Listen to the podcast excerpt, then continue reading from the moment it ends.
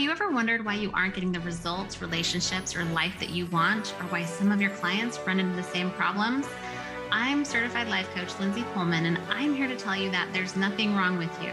There's just more to understand about the multifaceted beauty of the human body.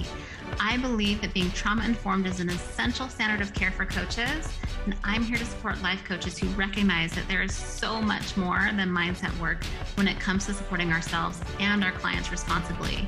So glad you're here. Come on in. Hey, everybody. I hope you're doing so well today. It's so funny. I've been testing out my new microphone, brand new microphone, and realizing that my computer one's better. just sounds so much better. Hopefully, you don't hear too much background noise because I don't think the computer ones are meant to block out background noise, but just wanted to share this funny thing with you because my microphone's been it's been a thing these days, right? Today's such an interesting day. I I sat down and I had some other tasks I wanted to complete, but I felt like I, I needed to write. I needed to just like stuff inside of me needed to come out. It makes sense because I have had a lot of different things on my mind this week, just with events happening in the world today, events happening in my little world today, and that, that I'll share a little bit more about. And so I will get to the point of my podcast course. And overall, what the theme is just this idea of the subtle superiority that comes with intellectualizing, but the unintended consequence of dehumanization that can happen from that. So I'm just going to share a few examples of where society, especially Western culture, tends to hierarchize people and why that doesn't always matter, even though it can matter and then we'll jump into the rest. And I am a little emotional today because we're actually attending a funeral. Some dear friends have this adorable little child who's been fighting for her life pretty much since the day she's been born. And she passed away last weekend. And so the, that funeral is today. So that's been on my mind too. Like what what really matters when it comes to being a human and having a, a human experience on this earth. Okay. So I'm just going to jump in because I'm definitely feeling sadness for the about the world, sadness for my friends, and when big world tragedies strike and local ones, I don't always feel like I can speak to some of the tragedies that are happening around the world just because of you know where I fit in on the spectrum of privilege and also because a lot of these stories aren't my stories. And so my goal as a white heteronormative human who was raised Christian is to really spend time listening and not intellectualizing. Okay. I'm just going to share a little example of something that we've been experiencing here in France this year. So, this first little part of this episode is just this phrase I have. It's a little bit bold, but it says, I don't care about the letters to the right of your name. Okay. And when it comes to hiring doctors and finding dentists and therapists, perhaps even coaches, it's I care, but I also don't care. Okay. I care, but even with those letters, I want to make a call based on my gut. And here is an example as to why. And I'll share a little bit, I'll share even more. I have a beautiful little eight year old. Her name is Gwen. And my husband was in, in a past life, but not really a past life, eight, ten years ago he was practicing as a dentist. And he stopped practicing as a dentist because of a bunch of childhood trauma that came to a head that manifested in anxiety, panic attacks, depression, shaky hands. And so he stopped working for a while to get all that figured out. And while he wasn't working, he realized it wasn't his life's calling. As much as he loved a lot of different parts of it, the pieces that he loved the most were connecting with humans. And he realized he could do that as a coach. So he no longer practices as a dentist, even though he was a kick ass dentist. And I wish he could still be my dentist a lot of times, even though I was probably his worst patient. Anyway, so we live in France and we've we found a few local dentists here that we've been pretty happy with. One was even educated, went to dental school in America, which was fun, especially because that dentist spoke a lot of English. And I took my kids in for a cleaning last March, and apparently my little Gwen had a giant cavity but a lot of times with cleanings here, they don't do x rays. I think it just depends on the practice, really. but she had a huge cavity that was missed. And mm. June rolls around and we're about to leave for the entire summer. And three days before we leave, she went to Danny and was like, Hey, my tooth's hurting. And so he may not practice as a dentist, but he still keeps the cleaning instruments with him. He has a little kit with him that one of our friends gave us. So he did a little check and there's this giant filling. And Danny was upset because he was like, How did you? How can you miss this? And so we called that dentist and let him know we're leaving for two months and we need that, that filling to be fixed. And I, I get that these dentists are oftentimes overworked and, and every industry is different, but I was a little disappointed that he didn't make a point to see her before we left. So luckily we had another backup dentist. Um, and she did take Gwenny in. Then when Danny had taken our other kids into this dentist, he had sat there with the dentist and even assisted her so that so he was like, yeah, she does good work. And unfortunately, it was me that went in and this filling was just, it was, she filled the hole or whatever, cleaned it and filled it, but it was so big that it probably should have been treated differently. I didn't know that. Okay. And then five weeks rolls around, five, six weeks into our summer while we're traveling, her shoe starts hurting again. I try to find a local dentist up in the mountains, and this dentist is just, no, you have to go through this website and I can't see her till September, but we that's two weeks away. And so we had to take her to a general doctor just to get antibiotics because the dentist wouldn't prescribe antibiotics. And luckily the general doctor did uh, so that we could get home and then get treated. So we get home and I go back to the first dentist.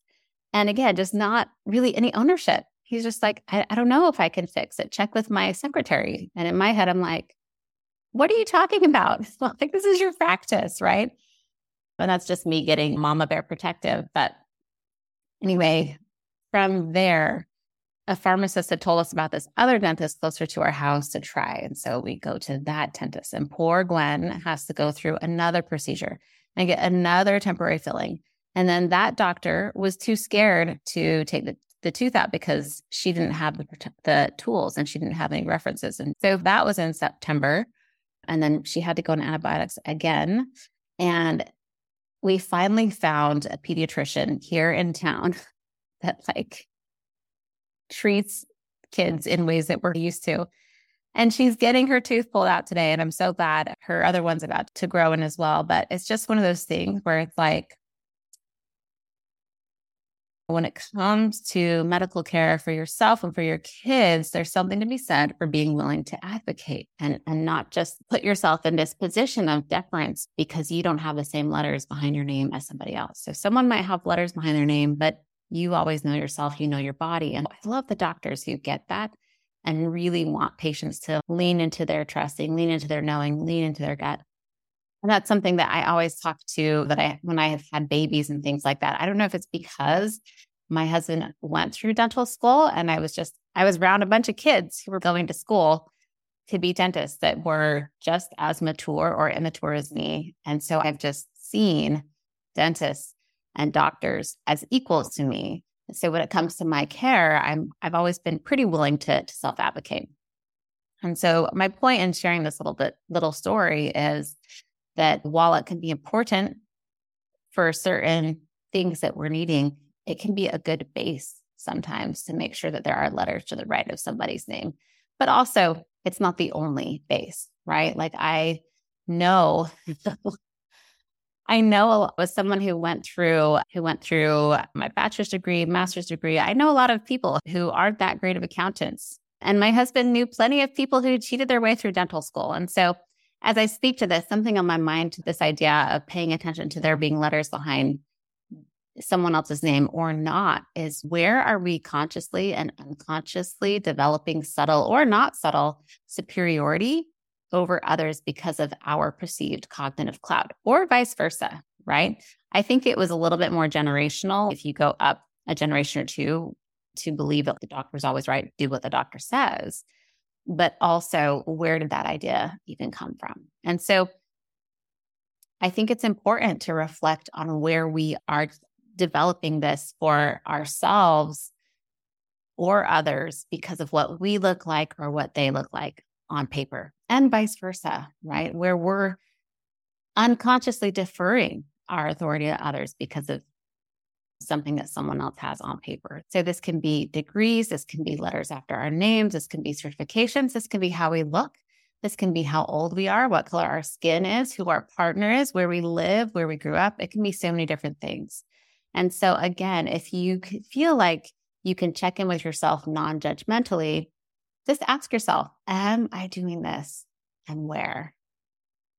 And does it cause me to think of people as others or less than or less intelligent or less important? Because these doing this can create this really subtle form of dehumanization. And dehumanizing somebody can start with this simplistic, subtle superiority. And it matters. And then when world events unfold, these thinking patterns that may be playing out in our little circles where we live, our privilege bubbles or our circles, those same patterns can play out in our observation of world events, thus, again, dehumanizing others. And I think so much of our work is to listen and to figure out how to support people on an individual level and not use our intellect to keep us cut off from our heart. So, what I'm speaking to today is intellectualization as a form of dehumanization of humans around the world and in our own world, and even in our coaching world. When we hierarchize ourselves, are we dehumanizing others? At the same time, I do think that this happens subtly when we again develop that subtle superiority or when we hierarchize ourselves because of intellect. Okay. And I think what we're missing is that another big piece of this is that we, when we intellectualize away a situation, not only are we sometimes what this can cause is again for us to dehumanize others, but it also cuts ourselves away from our heart, right? It distances or dissociates us from our heart. And our heart is connected to humanity and our and humanity lies in our heart. And yeah, like where does this happen? Let's think about political events. During my undergraduate degree, I was an economics major, science. And when I look back, when I was in it, it was cool to really analyze and intellectualize all of these different events. But this overall over analysis kept teachers and me as a student up in my head and out of my body. It kept me from feeling, feeling through something. And so I think it's something to be mindful of as humans is for some of us, it is our natural way, like processing through something is thinking through something. And for some, it's verbalizing. And for some, it's moving and some it's feeling. But but a lot of times thinking can keep us from accessing our heart and, and feeling through something. Okay. And perhaps this is what I needed then because it felt more certain and safe. And I really did value the illusion of certainty and safety when I was younger. And that's also why I loved math so much. Yet it kept me from my heart, it kept me from my soul. Okay. So while I think it's really amazing to see how far we've advanced, how far we've come as a society, by using our prefrontal cortexes, what if that is even limited, right? Some people speak of ancient civilizations that were more advanced than we are today. And it just makes me wonder what if that had more to do with what they were combining with their prefrontal cortexes to become more advanced, right? What if they were combining their more of their heart and their soul space with their prefrontal cortex. It's just something that is missing in the world today. And when we bring this back to the coaching industry, I will hear coaches talk about how much they know the brain, they understand the brain, and they know everything there is to know about the brain and, and all of these different things. And I think that's amazing. And I think it's a an incredible, perhaps even essential base to have. Also, what about our bodies? Okay. If you haven't yet accessed the intuitive, all knowing power source of your body, you're missing out. Okay. And of course, there's an, uh, an order to this. Okay. There's got it. There's some steps that kind of need to be at play sometimes for people to be willing to connect with their bodies. So please be kind to yourself as I say this, because it comes at different times for everybody else. For me, there was a certain cognitive understanding I needed to have of the brain and trauma and nervous system and things like that. And then not just the cognitive understanding, but that practice and developing more safely safety in my body to then move from there to living from this more intuitive, soul led space. And so I celebrate anybody doing this work wherever you are. And we're all meant to be in different spaces at different times. So as I'm saying this, if you're like, I want to be there, but that doesn't feel like me yet, that's fine. Celebrate where you are. I celebrate past versions of me for doing the same because that was part of my order into being where I am now. Okay. And for a lot of people, cognitive understanding and even one dimensional mindset work, as limited as it is, it can be a starting point for people to provide a means, enough of a means of safety to do deeper work. Okay. I just want to say too is one thing I don't always understand is how people or why people elevate themselves above the body work by focusing so heavily on their cognitive cloud and staying in their limited brain space. Because again, our cognitive mind is limited. It's limited to what we can see and what we can intellectualize, what we can analyze and understand now. And that's the beautiful thing about living and being feeling safe enough to go into this body space because that way you can take steps in the direction that you feel called to go based on your intuition, even when your cognitive mind hasn't quite caught up yet. Okay. Because staying in that limited brain and then hierarchizing yourself because of that and saying that this is the way, um, it's sometimes I think it's a little bit of like a space where patriarchy is doing its job if it can keep us up in our brain and out of our body. Okay. And same with capitalism too. The more that these systems keep us up in our brain, in our intellectual space, that keeps us out of our body space, which is our power space, our intuitive space, our soul space, our creative space. And so that's why learning how to developing out these layers of contextual understanding, but also doing work of soothing and taking care of your nervous system and honoring that can help you feel safe enough to go this direction that I'm speaking to. And keep in mind, because something to remember too, that I also hear in, in coaching space, but even in just the world today with all the different careers that there are, is like for a lot of us people who have very cognitive minds, I have an incredibly cognitive brain. I was an accounting major for my undergrad or an economics major for my undergrad. Um, I was two to five years younger, like almost all of my peers, and they were all men. So it was a very technical degree. And and keep in mind, something to remember is that can be helpful for people who are really enjoy being in this cognitive, what I see as can be a limiting brain space, is that there are people who have learned all of this cognitive stuff, nervous system stuff, trauma stuff, so that they can, those are all these beautiful layers that support them going into their body and living from that space. And, and sometimes when I hear people talk about this cognitive space versus this intuitive space, it's almost like this either or. and I just want to say that for me, it's layered, it's layered onto that. And so leaning into this really intuitive space doesn't take away your cognition or your intuitive intellect. If anything, it expands that. Okay. Um, and I think it's cool because as we layer over our cognition and our contextual understanding of the world, and we feel safe enough to let these flowier, less linear, more fluid parts be seen, we know how to blend as needed. And, and I feel like for me, I've expanded into this deep, trusting, intuitive sense and understanding of my body, its intelligence, how it knows truth.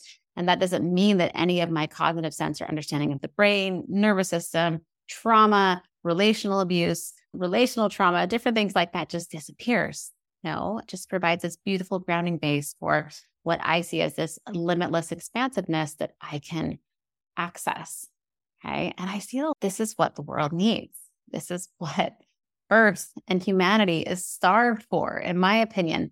More men and women living from their intuitive sense, their soul led space versus their cognitive minds. Okay. A lot of the problems that we have in the world today come from just living, living or acting or behaving or making decisions from this very limited cognitive space.